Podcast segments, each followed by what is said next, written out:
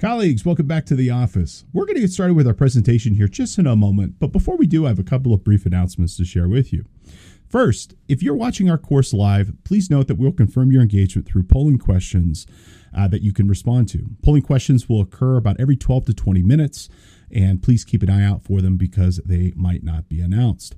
If you're watching after the fact, it's a self study course. You will confirm your participation and engagement with our course today through a brief quiz that you'll complete on cpetoday.com after watching or listening to our presentation today. Your completion certificate will be sent to you by email. As long as you respond to 75% of the polling questions, if you're watching live, you will receive full credit for today's course. If you're watching after the fact as a self study course, please note your certificate will, will be available to you immediately after passing the course quiz. We'd love to know what you think of our content and of our presentation today. If you wouldn't mind completing our course evaluation to provide your thoughts and feedback, we'd love to hear from you.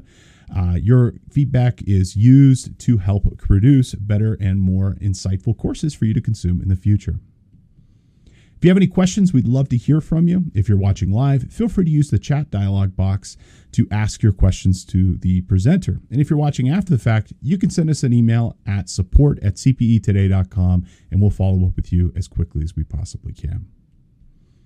As a reminder, the CPE Today podcast is available as a joint effort between CPE Today and K2. Twice a week, we're bringing you the latest and greatest in technology, accounting, business knowledge, and more. You can watch for free on CPEtoday.com, YouTube, or Facebook. If you can't make the live presentation, you can subscribe on Apple Podcasts, Spotify, Google Play, and listen to the show on your own time. All of our podcasts are eligible for CPE credit. After watching or listening, you just head over to cpetoday.com. You complete a short five question quiz, and you'll earn a credit for watching or listening. Now, if you've never tried one of our classes before, how about you try one on us risk free? You can use coupon code OneFreePodcast at checkout to make any podcast course of your choosing 100% free. We're going to get started here with our presentation. And again, thank you so much for being here. We hope you enjoy the show. Welcome, everybody. This is Excel Essentials for Staff Accountants. My name is Steve Yoss. Again, it is a pleasure being with you in our class. Uh, today's class is going to be looking at everything I think you need to know as a staff accountant to be effective and uh, useful and productive inside of your organization. Uh, Excel is one of those things. It is the Swiss Army knife of business. Uh, it's one of my favorite metaphors to use when discussing this application because it really can be and serve so many different incredible purposes for your organization. Everything from producing financial statements and doing detailed analysis to just being something for scratch work and figuring out and just doing a quick and dirty, uh, you know, um, analysis to figure out the you know profitability or figuring out what uh, inventory you know you should purchase or carry in the coming year and more. And it's a tool that many of us have already have some experience and familiarity with but rarely are we specifically trained on how to use this tool effectively. Uh, and so we kind of you know just kind of learn on the job and most of us pick up things from other people. Um, but we don't ever kind of learn what those essentials might be, you know, and what, what we could essentially do uh, inside of this application at a ground level to really kind of be effective and powerful in this application. And what this uh, class is aimed at is really kind of aimed at providing that deep level of foundational skill within the context of using Excel uh, to give you the uh, the um, the insight and the uh, the skills necessary to not only just be able to use this application, but to really use it effectively. So, in today's class, which is broken up into five different chapters, uh, we're going to be looking at you know these fundamental principles and how we can leverage and use excel effectively. Uh, we're going to start off first with discussing and designing our spreadsheets and what those might be. Uh, in here we're going to talk about uh, for example creating navigation creating hyperlinks utilizing templates inside of excel. Uh, from there we're going to move on and take a look at formatting. And formatting while that might seem like a really simple thing unfortunately a lot of people get formatting wrong and they also spend an inordinate amount of time doing formatting inside of their their workbooks. And so my intention here is to really kind of give you and pull back the lens a little bit on some of the tips and tricks that make formatting actually quite simple and a breeze inside of Excel. Um, I see accountants for the most part spending way too much time formatting their workbooks, uh, when in reality it's actually quite simple, especially if we use some of the built in features and functions like styles, uh, whether it be pivot table styles, table styles, and more. Uh, we can do those uh, with one click rather than you know combining several different formatting options together to get the same effect. And so we'll talk a little bit about how you can leverage using uh, your uh, formatting. Now, formatting is beyond just the you know the the colors and the underlines with respect to cells. There's actually some other useful things to know here. You know, including how zeros are displayed, how dates are displayed, creating custom number formats uh, and more. So there's actually quite a lot within formatting. And uh, out of all the chapters, I, this is usually the one people walk away from with some pretty good insight, you know, on things that they didn't know that could really help them on a day to day, especially as it relates to kind of producing GAAP related financial statements. Now, before we get going, I got a couple of housekeeping announcements, and then we are going to go ahead and get started here. Again, my name is Steve Yoss. I am an instructor and presenter with K2. I've been a, an instructor with K2 now for many years. Uh, many of you I've had in classes before, and if you're a returning uh, student, thank you so much for coming. It's always a pleasure to have uh, you in our classes. And if you're a new student, thank you. I appreciate you coming to check me out and coming to check out uh, what I have to teach here. Uh, in my life, my experience is split right down the middle. Half my life is spent writing and teaching and thinking about technology. Uh, I write anywhere from about 20 to 50 courses per year uh, on Excel, Power BI, databases, security, fraud, accounting, audit, you name it. And the other half of my life is spent doing software development in my business, Devmatics. Uh, my business, we build all different types of applications with our American uh, based uh, engineering team. We build mobile apps, we build integrations between different tools, we build custom databases, and more. If anybody has any questions on tech, by all means, please consider me a resource. You can always reach out, and I'd be happy to answer any questions, or at least at the very mo- very minimum, try to point you in the right direction. All right, folks. Without further ado, let's go ahead and get into it. And the rest of our class today will be entirely inside of Excel. All righty, let me show you another tool, which is going to be hyperlinks. Okay. Now, inside of my high value workbook often these are workbooks i'm handing off to other people and these are often workbooks that are going to live once i am done doing the work uh, meaning i'm going to do the initial like kind of cut of the data and then I'm going to hand it off to somebody else, and that person's going to maintain this workbook going forward. Or if it's going to be something that I'm going to use, it'll often be something that'll be I'm using monthly. Uh, it could be something that's printed, and it often is going to be something that maybe even other people are going to navigate. Okay, one of the things I really like doing, so I told you I like having my uh, creating those three levels of workbook. But for really, like when I really want to put the finishing touches on it, I will do a table of contents inside of my workbook. And I'll actually hyperlink different aspects of the document together. Uh, the benefit of this is is that it really helps improve the navigation of this workbook, uh, especially if it's a big workbook where there's a lot of um, worksheets, interior worksheets to this, uh, this is going to be something that I find adds a lot of value and it makes things a lot easier to navigate. Okay, so over here, I've got an example. This is what it might look like.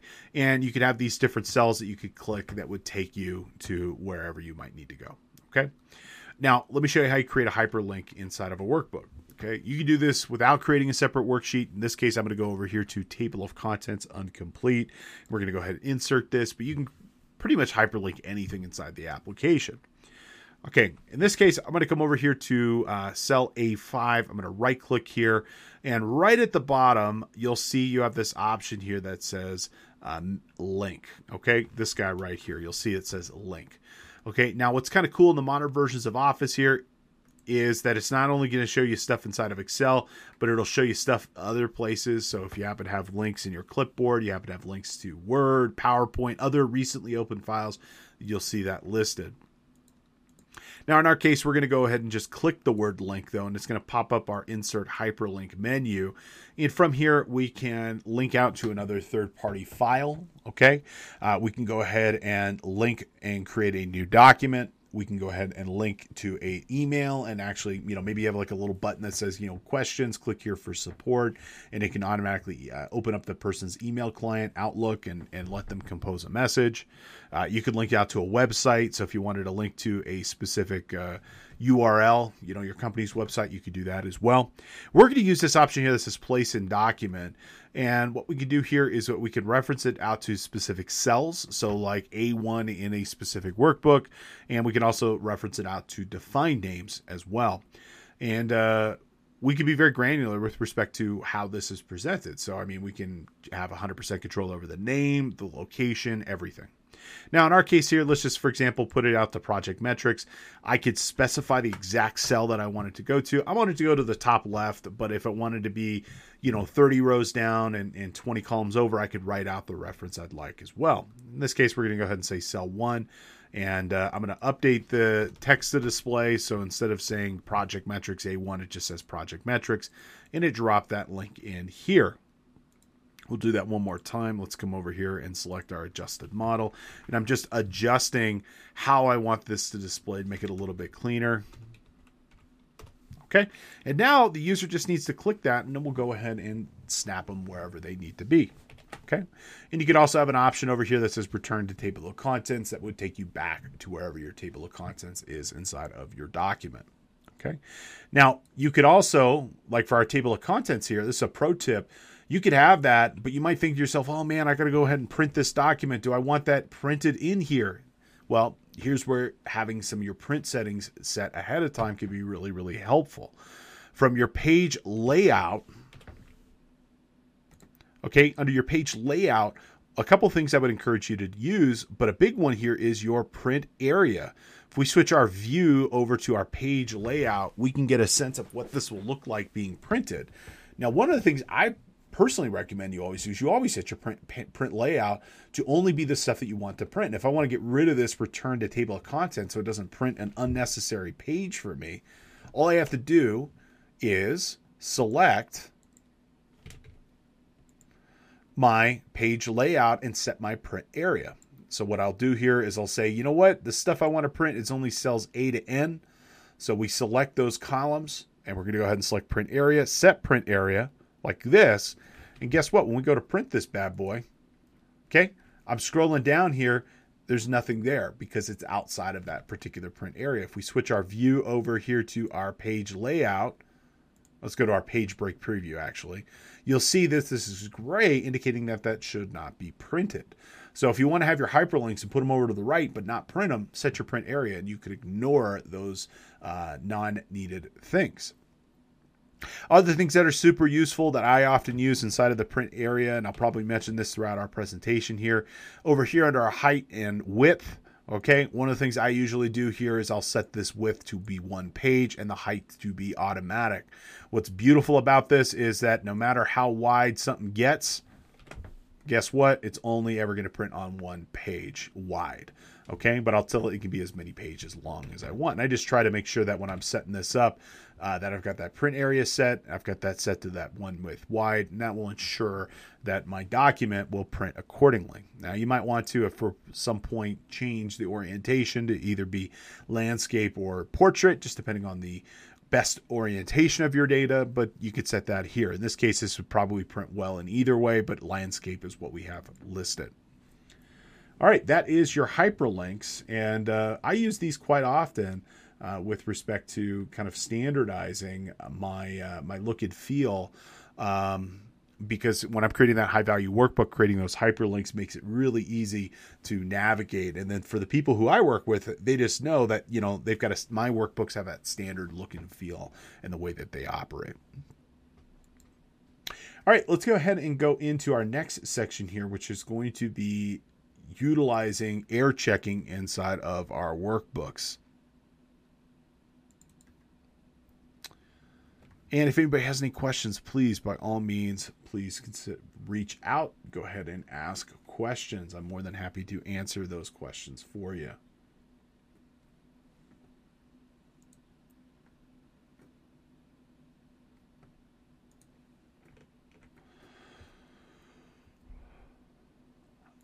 Alrighty. So let's go ahead and talk a little bit about trapping errors. Okay, there's actually two different types of error checking inside of Excel that are useful. There's is error and if error. Okay, uh, and really let's break it down a little bit more. You've got is and you've got if. Okay. Um, so with respect to is and if, is just tests if an error is there. If will then do something that you can choose to conditionally do something if an error is present. What do I mean by this? Uh, so let's go ahead and just write a simple formula over here under cell D7. And so I'm going to say is D C7 equal to B7? And of course, that's going to come up as false. Okay if you use is error formula, like is error like this, you could test, and all that's going to do is just tell you if a if an error is present. This actually is not uh, an error because it is actually correct. I mean, this is what this formula is choosing to do, but it just returns back a boolean value uh, if this is uh, if this is uh, an error or not. Uh, let's just go ahead and make this an error. Actually, let's just do a simple divide by zero.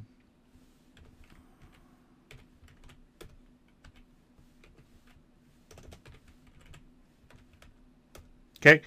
You'll see that div zero here because you can't divide anything by zero. You'll notice that is error will pop up and say yes. So it just tests to see if an error is there or not. Okay.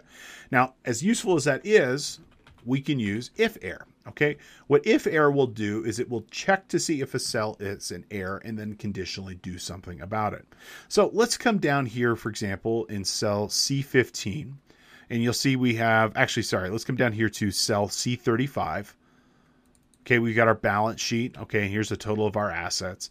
If we come down here to our liabilities, here is the total of our liabilities, so on and so forth. And ideally, we want to see if these two cells are the same. Okay. What we could do is we can do a little quick comparison here. And so we can go ahead and do uh, this should equal this. And thankfully it does. We can see that it is true. Okay. Now we could write a little if error formula here that will check to see if these two things are true. And if they are, we'll do something. And if not, we'll do something different. Okay. And it's a logical formula where we're comparing two things together and then doing something if true and something if false. Okay. So we can, for example, uh, do a equals if here and what we could say is we want to compare this to this. And if it's true, we can go ahead and say in balance. And if not, we can say not in balance like this. Okay. And sure enough, it pops up. Now, if this changes one number, so let's just go ahead and change this to one, we can go ahead and conditionally show this message if not in balance. Um, if we were to write a formula in here, and if there was a f- error in that particular formula, we could also write an if error formula. And if that, uh, if for example, comes up to being uh, an error inside of the calculation, it can also do something conditionally as well. And so we could display an error message like, "Hey, you know, not there," um, or "not in balance," or something else of that nature. Okay, so often for balance sheets, uh, especially things where they're going to balance, where there's some sort of math operation, I'll find myself using is, if, and uh, ifs, those kind of three different formulas here, and writing conditional tests to see if these three things balance or not. Okay, now with respect to your logic formulas, there's only three operations here. You've got what you're testing, what to do if true, and then what to do if false. Uh, and in our particular example here, uh, we're evaluating self C35 to C61. Okay, we're looking at this number plus the other number down below. And if true, display the message in balance. If not true, we can go ahead and display the different message here, which is not in balance. Now, we can display text. We could use another formula. We could. Um, you know, display nothing at all, just depending on what we would like to accomplish with respect to our air checking formula here. And if we want to display nothing at all, it's as simple as, for example, two quotes. Like something as being in balance, I don't really need to see a message related to that. So if I put two quotes here instead of a message, uh, it's basically going to display nothing. It's going to display a null value here. And if I do that, Okay, and we go ahead and we change this back to not being in balance or being in balance, I mean, uh, we'll see that that message in fact goes away. And uh, if there were some sort of error in this, um, we would know about it. And then that's a great way of kind of being able to understand when there are errors inside of your calculations. Okay, so you've got if, if error is error, and you can actually test for specifically. Um, you can actually test uh, with respect to uh, specific types of errors as well. Uh, so NA, you can test for uh, is ref and other things like this. So if you want to test for specific error messages, uh, you can.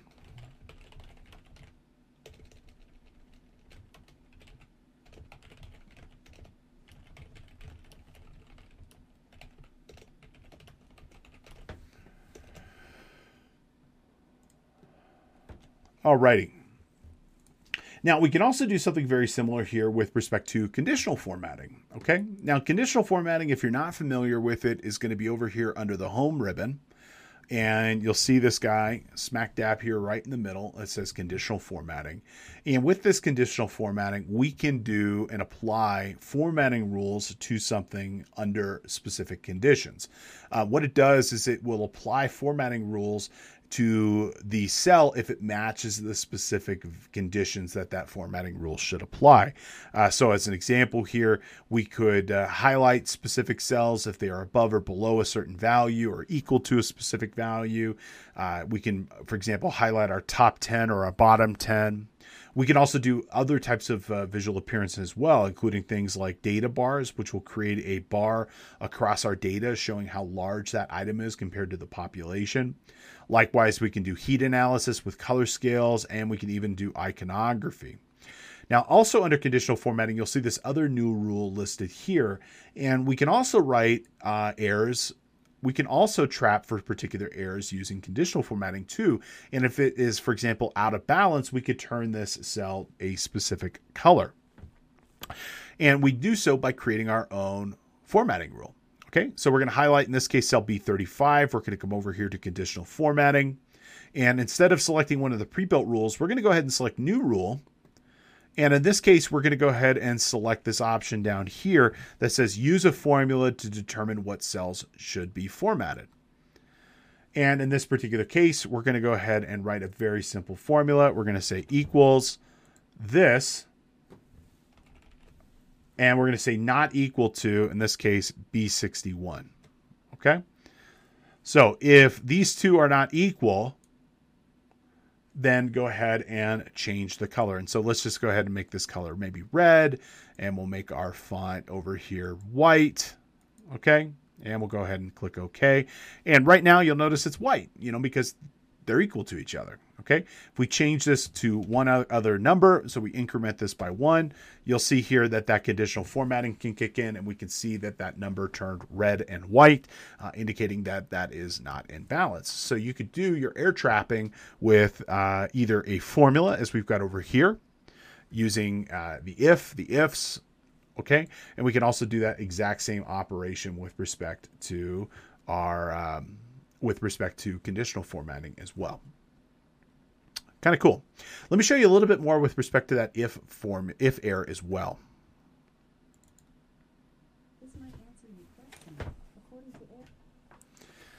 Okay. Now, I'm going to go ahead and just remove our formula here. Oops, I got a separate worksheet for that. Okay. So if error is really useful primarily for formula based operations. You can use it anywhere. It's what we refer to as a wrapping formula, uh, meaning it wraps around other stuff inside your workbook. So, um, usually, where I have presentation and there could be an error. Uh, in this particular case, there's a reason, like we are getting an error here, is because we're dividing by zero if error can be really helpful for those presentation worksheets to suppress that error message to either display something as a more friendly message or to not display anything at all. Okay.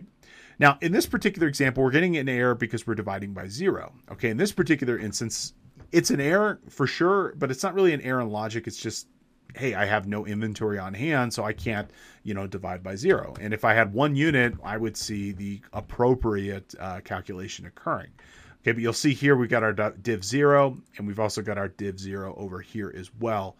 And so what I'll often do when there's going to be a lookup or something else along that means is I will wrap that formula in if error. Okay, so I'm going to come over here to cell D3, and in the front of this, wrapping around the normal formula here, we're going to go ahead and type in if error. Okay, we'll autocomplete it by typing in if e and then autocomplete to if error. And there's only two parameters here. There is the formula that you're doing and then what to do if an error message occurs. So in this particular case, if I wanted to maybe return a zero, I could do a comma zero. And if there is an error, it will return a zero. Now let's just copy that formula down to the next row here. And so we can see here on this next row that we're getting 662. Well, if error only displays that message if there is an error. Otherwise, it displays whatever value present. If I change this to a zero, though, you'll see it now executes and will display that other zero. Uh, alternatively, we could put two double quotes here, display nothing at all, and so keeps that cell blank. We can also put something in between these two quotes like this, and we'll get a nice little message saying not in inventory. Okay. So anywhere that you have the potential risk where you could have an error message displayed, go ahead and use that if error. It's going to do a great job with respect to suppressing those unnecessary, uh, unnecessary uh, um, error messages. And uh, generally, it'll just kind of make everything look a little bit simpler and, and cleaner on your workbooks. Okay, I did get a question here saying, hey, can we please go through the formatting of the hyperlink so it doesn't show the cell? Super simple there. Uh, David, when you go to create your uh, link, let's just go ahead and link this cell maybe to somewhere else inside of our workbook. Okay, when we choose that place in document here, let's go actually over here to a blank cell. Okay, and we go to go place something in this document here what you want to modify here is going to be under that text to display. Okay, and that text to display, you could make it be whatever you want it to be. So I could type in, this is what I want the link uh, to say. Okay, and in doing so, it's actually going to put that that text in there. Okay, and so that's how you modify it. Now, at the very minimum, if you don't want the cell location, when you go to point it somewhere, all you have to do is just update that and remove, in this case, A1, and it will remove that cellular position. Please let me know if that answers your question. Alrighty. Moving along, making good time, making good progress. Let's go ahead and talk a little bit with respect to growing our data as future information is popping up here. Okay, and we're going to go ahead and take a look here at our data for expansion. All right. So if you're going to be ex- expecting future data, there's a couple of specific things that you should know when you're designing your worksheet. Okay. So first off, if it's a quick and dirty worksheet that you're not going to set up using Power Query where you're going to be dynamically fetching data, at a very, very minimum, what you should do if you're expecting your data set to grow is ensure that when you're writing your workbooks and worksheets, that you include an additional blank column or blank row. Okay.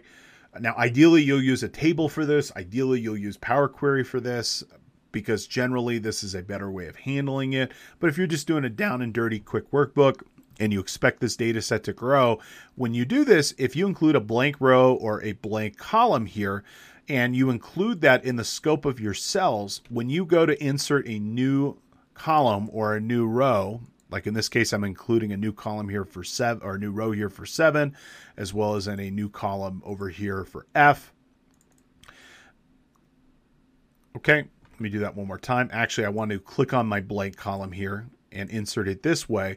Uh, we'll see that that formula will automatically expand to include that new adjacent blank column, or over here, we'll see it included that additional blank row. Uh, so if you have any expectation for your data to expand, go ahead and include a blank row or a blank column. Generally, I tend to avoid doing this. Tables will be a better method for you for dealing with dynamic data sets. But if you're just doing a simple workbook and you expect this data to grow at some point in the future, include that additional blank column or blank row in your formula calculations. And when you insert and make sure when you do the insert you're doing it from within the data set. You're doing it from that blank row or somewhere within the scope of that row in that formula and it will ensure that that formula automatically expands. Now where i screwed up a minute ago over here when i added that column i did so from f Okay, and so I'm highlighting F and inserting. Well, that did not expand that uh, column accordingly. In this case, I want to select the blank column in here and insert it from this uh, because then it will get picked up. Alrighty, let's go ahead and move on. And let's go ahead and take a look at our next item, which are going to be templates. All right, so what are templates? Templates are pretty much pre-built worksheets that you can choose to use that can have a bunch of your logic, your preset options, stuff set up for you. I use templates all over the place. Uh, every time I write a proposal in Word, I'm using a template. Every time I do a financial analysis in Excel, I'm using a template. It allows me to preset my worksheets, allows me to preset my fonts, allows me to preset a lot of the things I normally do here, and it saves me a lot of time and effort overall. Uh, with respect to your templates, you can create templates for whatever you might need to be. Uh, let me show you quickly over here under the new menu. Okay, Excel's got a ton of templates here uh, that I never use, and I'm sure most of you don't either. And it's not that they're bad; it's just generally they're not what I'm looking for, and they're generally a lot more graphic focused, and my t- stuff tends to be much more text focused. Um, but you know, these are great examples to kind of show you. Like here's an example of a you know calendar as a template. You can create your own templates here, and they're pretty simple. Okay, let's say we wanted to create a template here for a financial statement and let's say it's that high value uh, work workbook i was talking about and we've got for example our control worksheet which is going to have all of our uh, variables. We're going to have another worksheet over here and this one's going to have our raw data. Okay and then let's just say we got another one over here and it's going to be our trans presentation Okay, these are just general broad examples of uh, of how templates work here, and you know, like we might, for example, choose like for this particular presentation workbook, it, you know, it should be this font, it should be this color. You know, we might say this column, this column, this column. You know, might want to, for example, have uh, specific background colors. Ideally, in here, you would probably have something a little bit more robust set up, but the point of this is you can create a template very simply by just presetting your work.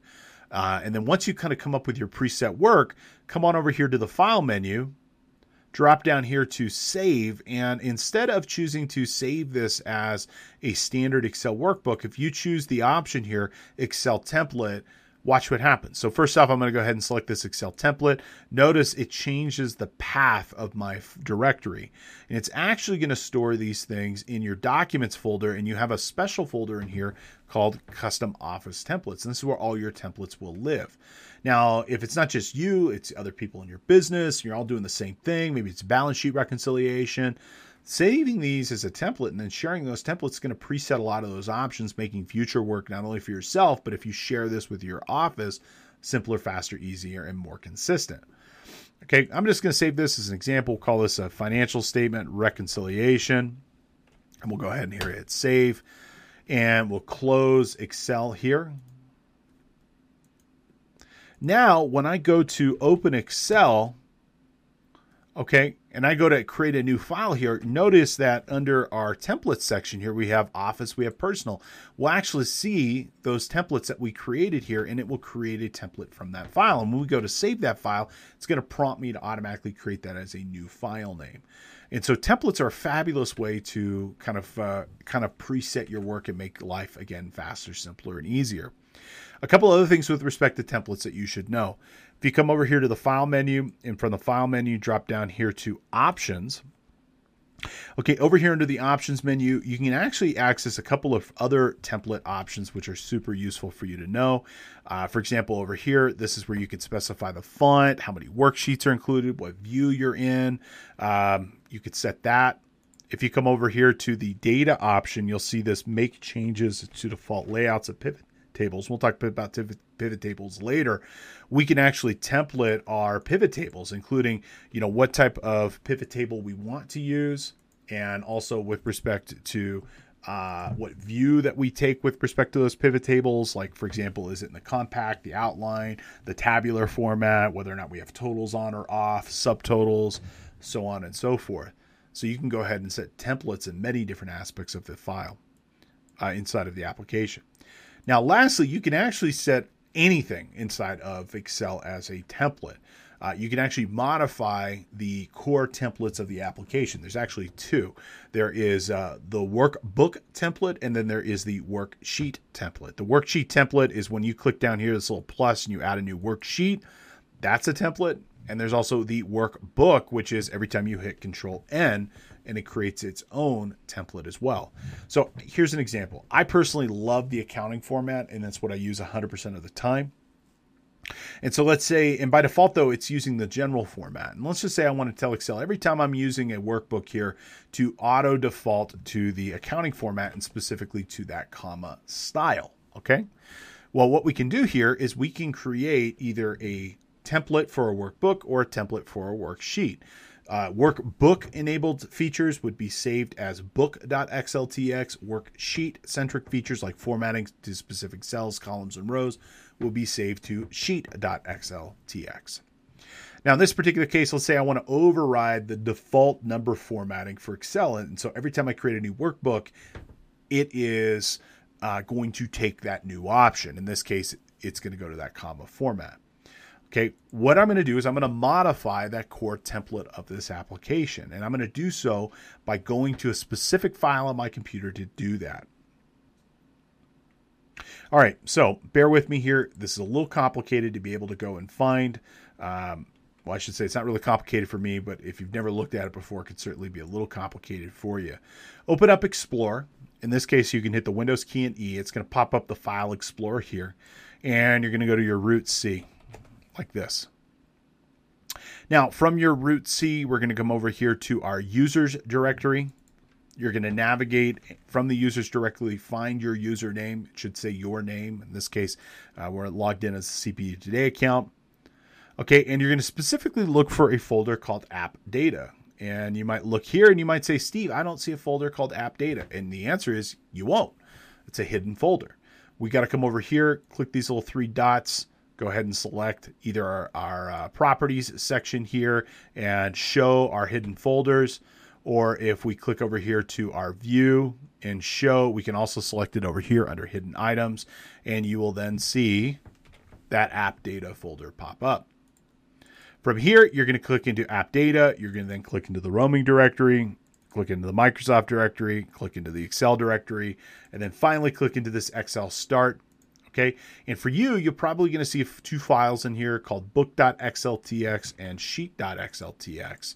And those would be your default templates. Now, if you don't see anything listed, well, you got to create your default templates. And you do so by going into a blank workbook and saving this default workbook as save as over here.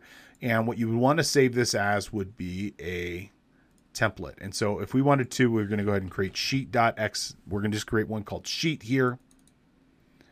And we're going to go ahead and save it into our default folder.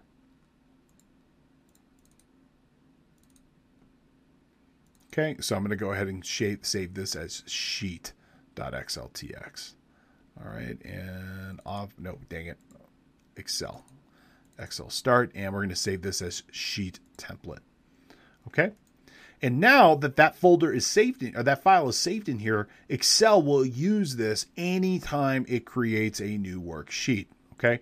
So uh, we've got our sheet.xltx. Let me just go ahead and delete a couple things here because I don't need them. And let's uh, just to exaggerate this, I am going to uh, highlight a couple columns here. Okay, so I've gone ahead and I've created these. I'm going to close Excel completely just again so you can see that it is not open. Okay, so we don't have anything open, and we're going to go ahead and create a new Excel file. Okay, and when we go to create that new worksheet, boom, there you go. You see those two columns are highlighted because why? It is pulling off of this template that I set up. Okay, so any options that you want to preset inside of your workbook, you can create them and save them in the work in the book.xltx file, which would be the macro level, uh, like the big uh, workbook centric features, or you can save it in the sheet.xltx, which would be the template for every time that Excel goes and creates that new sheet, and it'll follow whatever options that you set forth.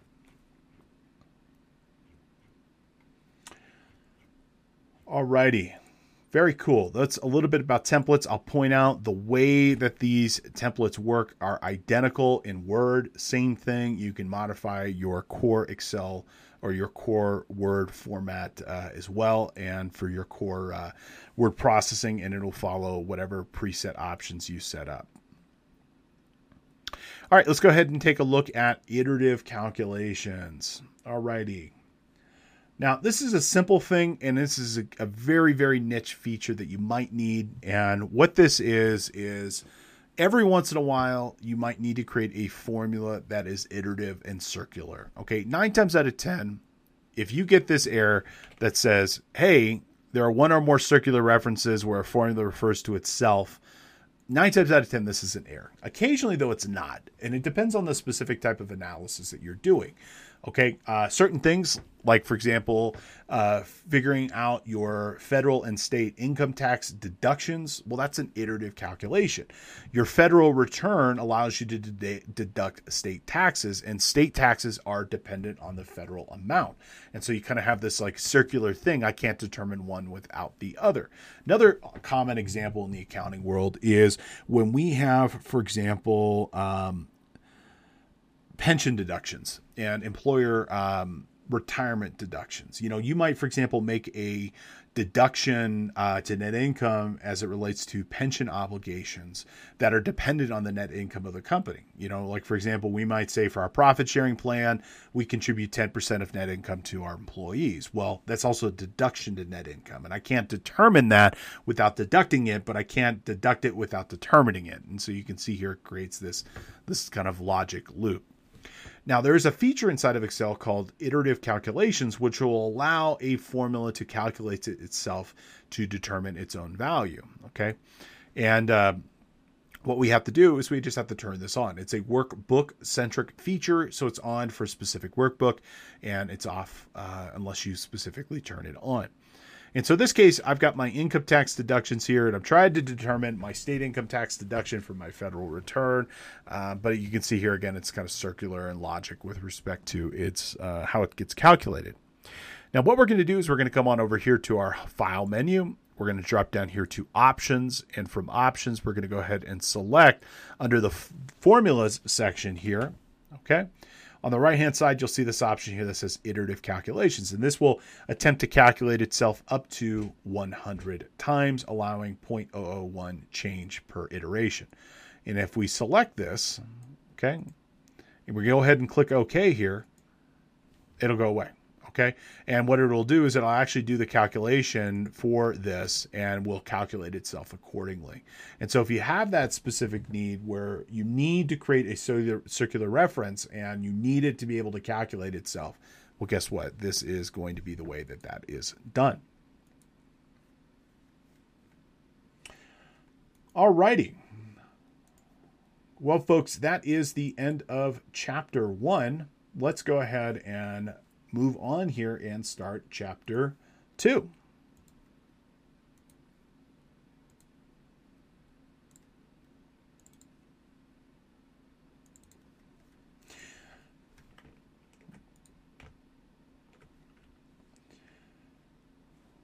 And if anybody has any questions, use that chat box. Go ahead and let me know what those questions are, and I will do my best to try to answer those questions for you.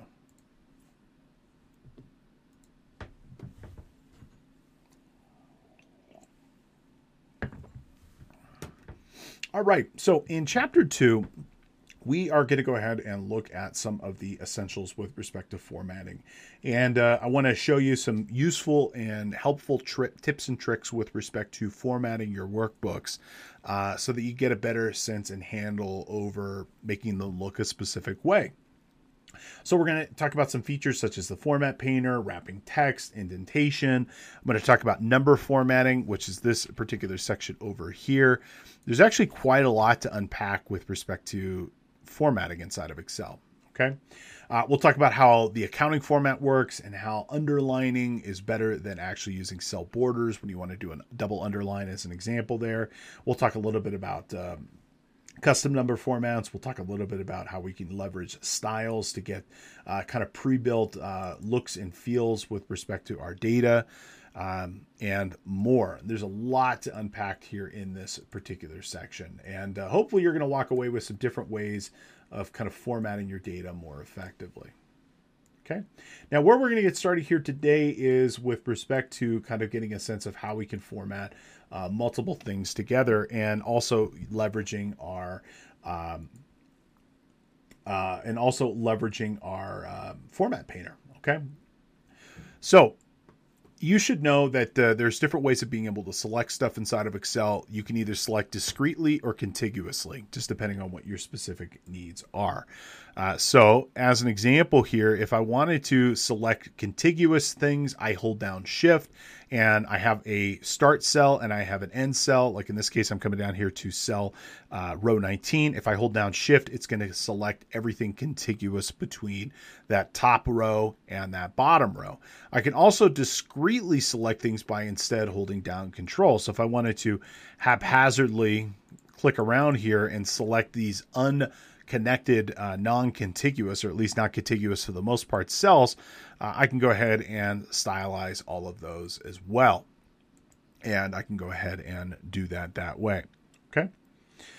So shift or control, both very useful. I'm going to point out a couple other useful quick shortcuts that I think you should know. Uh, for example, control shift down, control shift end. So let's say I want to highlight this whole row. If I hold down control shift and the down arrow, it's going to select everything until there is a blank uh, cell. In this case, uh, we've got a blank row on row 21 here. But if I want to select the whole row, I can do that. Likewise, I can do that with the left and right for I'm sorry, that was a whole column. If I use the left and right, I can do the same thing for a uh, row here, and I can go ahead and do the down arrow there, holding down Shift and Control, and also select those other cells as well.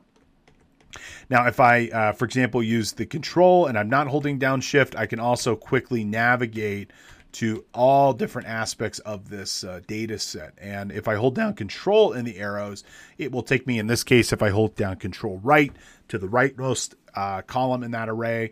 If I hold down control and hit up, it'll take me to the most upwards cell of that array, the most contiguous. And uh, that's a great way of being able to navigate your workbook. And often I'm using control shift and the arrow keys to select whatever I'd like to select. And if I need to select multiple items, that's the easiest way of doing it. Now you also have uh, home. Okay, home will take you to the furthest left and will uh, also take you to the furthest right. And you can also do Control Shift Home and Control Shift End. Uh, if I select Control Shift End here as an example, it will select everything uh, below and to the right of that particular uh, uh cell. Okay, and if I hit it uh, repeatedly, you know, like uh, with Home and End, I can ultimately end up selecting everything inside of this data set.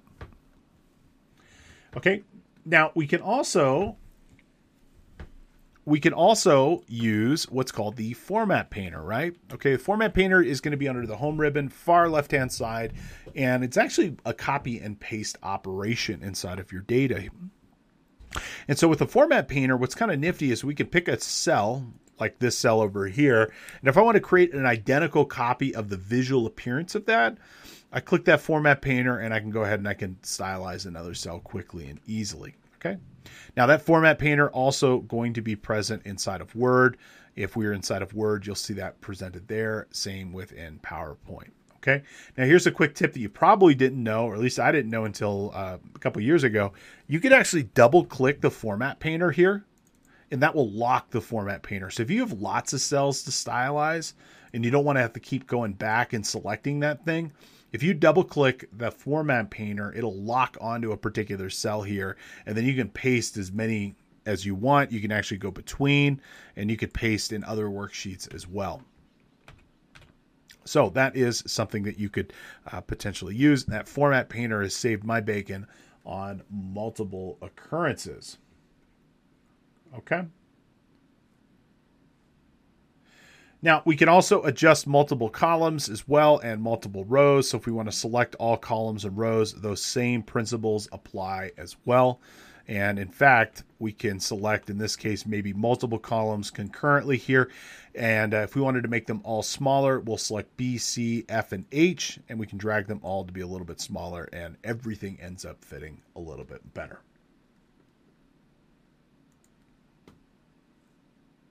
All right, let's go to our next example here, utilizing the accounting format and styling options as well.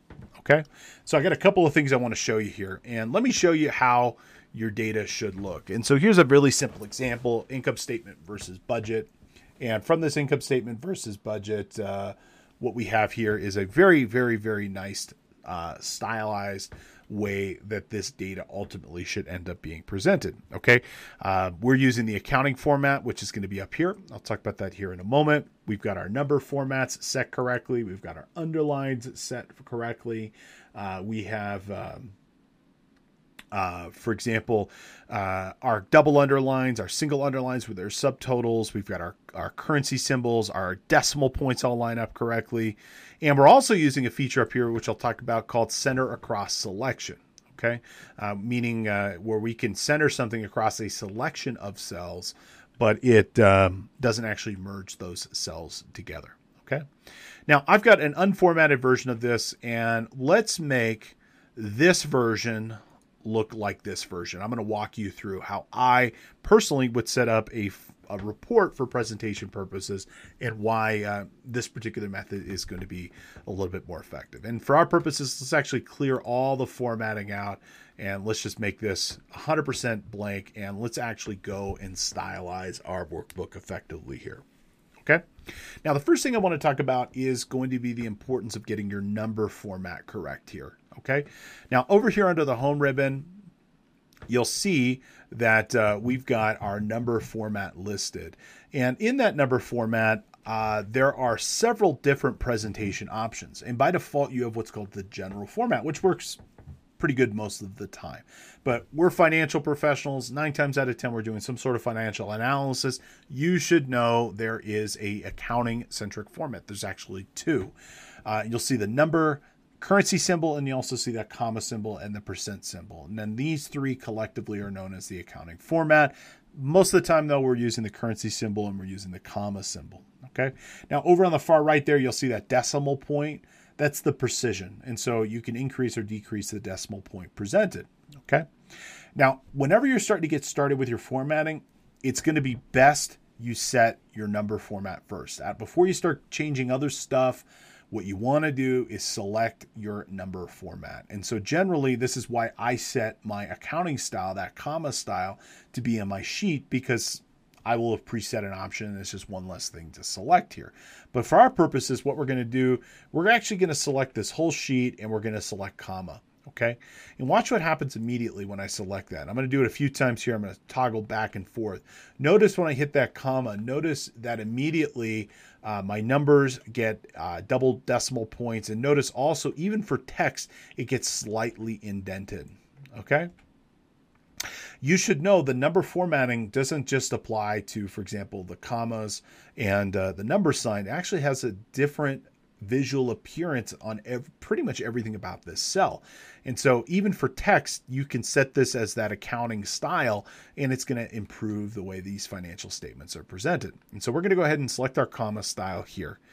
Okay, now once this is presented, let's go ahead and go to our next part. And for our next part here, looking at our report, uh, let's get our titles correct, and then we'll go ahead and move on from here. Okay, now for our titles correct, uh, we can see that this is blue. It's also bold. It's got some uh, some nice uh, uh, font increased size, a different color. Okay. Now I can come on over here and I could, for example, set all these options manually. Okay. I could, for example, come over here and change this uh, and set all these. But to get that exact color, style, everything, I mean, you're talking five or six different menus to get everything selected. Alternatively, though, we can come on over here to the styles section. And what these styles are, these are pre built visual appearances with respect to how a cell should be formatted. And so, what we can choose to do here, for example, is select heading one or title or whatever we'd like it to be. And guess what? When I click one thing, boom, it's going to take on that visual appearance. I don't have to, in this case, change all these other options to get them the way I want them to be. Uh, what I will encourage you to use is to use these style options, and these style options make everything simpler, faster, and easier with respect to your UI and to your visual appearance.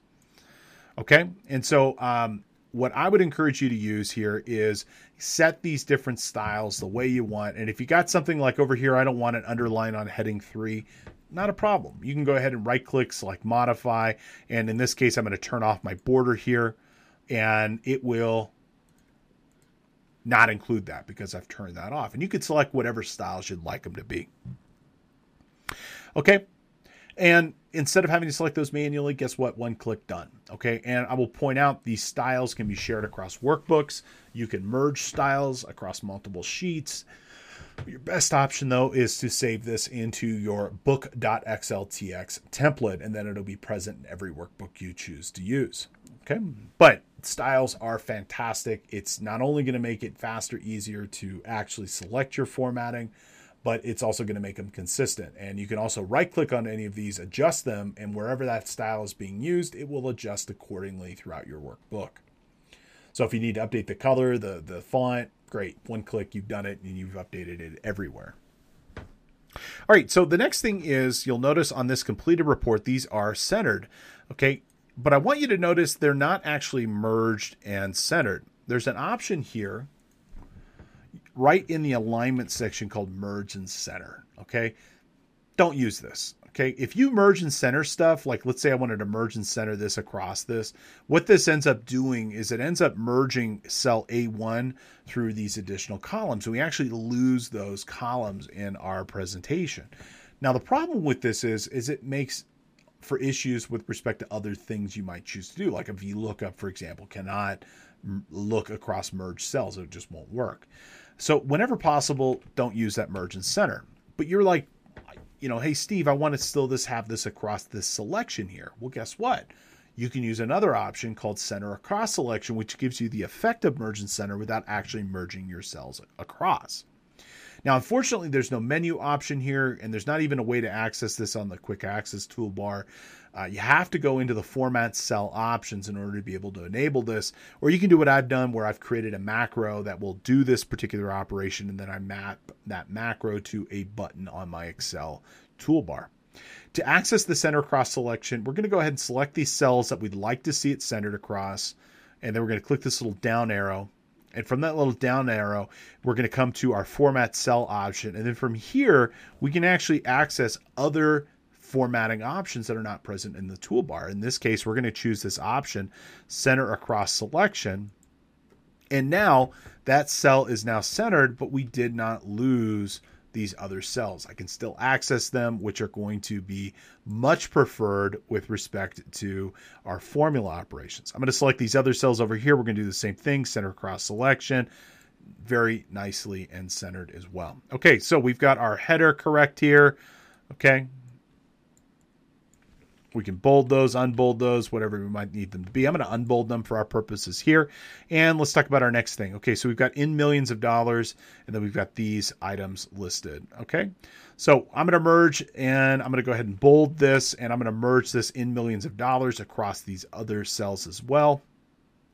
So we're going to go ahead and select that center across selection. Okay, and that has gone ahead and done this. Okay, and then you're also going to notice on this one, we've got our our header rows here. Those also underlined as well. Okay. Now we're going to increase the size of row six here. And then what we're going to choose to do here for this is that we're going to choose the option of wrapping text. And what wrapping text will do, if you have a cell like adjusted budget or variance from budget and it's not wrapped, it's going to continue to expand to the adjacent cell to the right. If we don't want it to do that though, what we can choose to do is we can select these cells and wrap them. And what this will end up doing is it will force them to the column width and then we'll wrap the text to lines below it. Okay. Now you can also uh, if we go ahead and we make this cell a little bit bigger, and I'm doing this for demonstration purposes, I'm going to set this back here in a moment. We can also manually input in our uh, breaks if we'd like to do so as well. So we click into this particular cell and then we can go ahead and we can do an alt enter and we can force something down to a specific row. Now that only works though if the text is wrapped. And from here, if we wanted to wrap and then force each of these cells to their own line. We just do so by that Alt Enter, and we'll force those cells, uh, those words into separate rows inside of our cell. Okay. So let's go ahead and wrap these cells here. This looks good. Uh, and I'm going to go ahead and purposely change something to illustrate a point with respect to underlines. I'm going to come back to underlines here in a minute as well. I'm going to purposely set this back over here to our general format. Okay. Now, a big no no do not use cell borders when you want to underline stuff. Okay. A lot of you and most accountants don't know this. Cell borders are not to be used when you want to underline something for a heading, a subtotal, or a total for lots of different reasons. If I put a cell border here as an example, it's going to be one contiguous line across these different cells. And uh, it's just generally going to merge all your different uh, columns together. It just doesn't look as nice. The other big reason is if I remove values from my report and I've provided a cell border, well, guess what? That cell border continues to exist because it's not tied to the value. Ideally, if there's nothing there, I don't want a border there to begin with or an underline to be there to begin with. So what we actually want to do is instead of using a cell border, we actually want to utilize our number formatting. And we want to utilize our underlining here. So I purposely set this to the general and I want to illustrate something. If I use the general format and I underline stuff, Notice how it underlines every single word. Variance from budget, adjusted budget. Notice those are completely underlined. If we come back over here to our completed report, though, notice I only have my underline under the bottom of that cell. It's not underlying every word, it's just underlying the bottom of that particular cell. How do I do this? This is actually set from the number format, not uh, it being set by the number format being set to the accounting style rather than the general style. Okay, if we instead change this to the comma style, we will get that to be properly underlined. So I've gone ahead and changed this to the accounting style and notice it's still not correct. Okay, well, this comes back to why I set the accounting style first and then I do my operations. If you change the number format after you've underlined something or after you've done other visual appearance changes, you actually have to turn them off, then turn them back on to get the exact appearance. So in this case, if I turn off my underline and then turn it back on, you'll see now that is properly underlined with our bottom row only being underlined and not every individual word. Okay, likewise over here, we'll go ahead and turn on our underline format there and we'll see that it extends that a proper way. Okay, let's go ahead and turn on our currency style, which is going to add the currency style to this. It's going to add the, in this case, the money sign to the far right. Down here, let's go ahead and provide an underline. Notice that underline works correct. And down here, let's go ahead and turn on our currency sign. And we will also, in this case, not just underline it, but double underline it. And we'll do so by clicking the little down arrow under the underline menu and then instead selecting double underline. Okay, we can go ahead and bold these rows if we want and bold these columns if we want. Let's double check. Yep, that looks about right. Okay.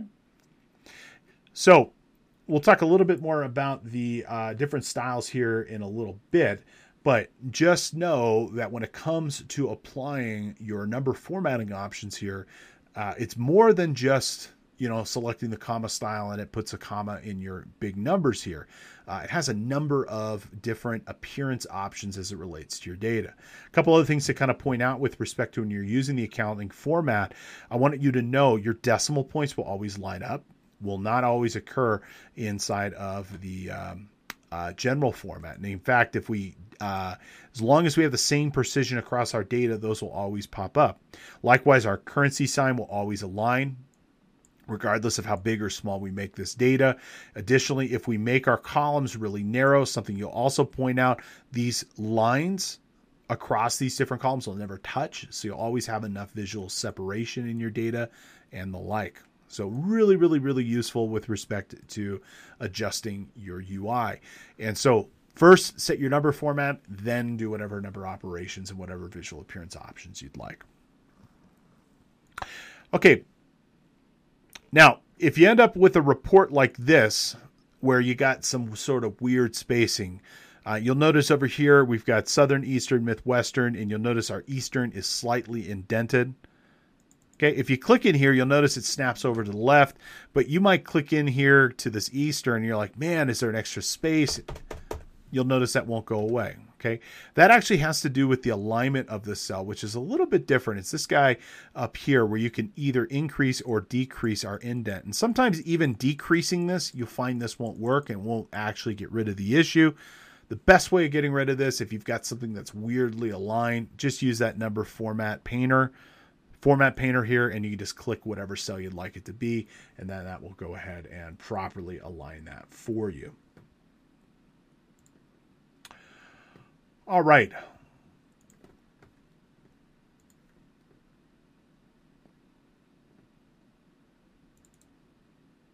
Let's, I'm going to show you one last thing. We're going to go ahead and take a break here using multiple formats within a single cell. Okay, there's two different ways of being able to format your stuff inside of Excel. You can either do it in the formula bar, which is going to be up top here, or you can actually double click and you can do formatting inside of the cell itself. Now, when you do stuff in the formula bar, like you'll see here that that 2 is a superscript. In the formula bar, it's just represented as a 2. Okay, but if you come down here, you'll see that as a superscript. If you click into the cell you want, let's say we wanted to create as an example here a uh, superscript 3 for our accrued vacation. Don't make the change up in the formula bar. Put your number or your change in the actual cell itself. Then you can select that. And although you can't modify most things about the uh, cell presentation, like the number formatting, those options are going to be away. You will notice you still have access to your whole font menu. And from here, you can select a specific selection of your cell. And this is going to be where you could, for example, indicate by going into the additional font menu options here that this is in fact a superscript. And if we select this, you'll see that that now goes to a superscript of 3.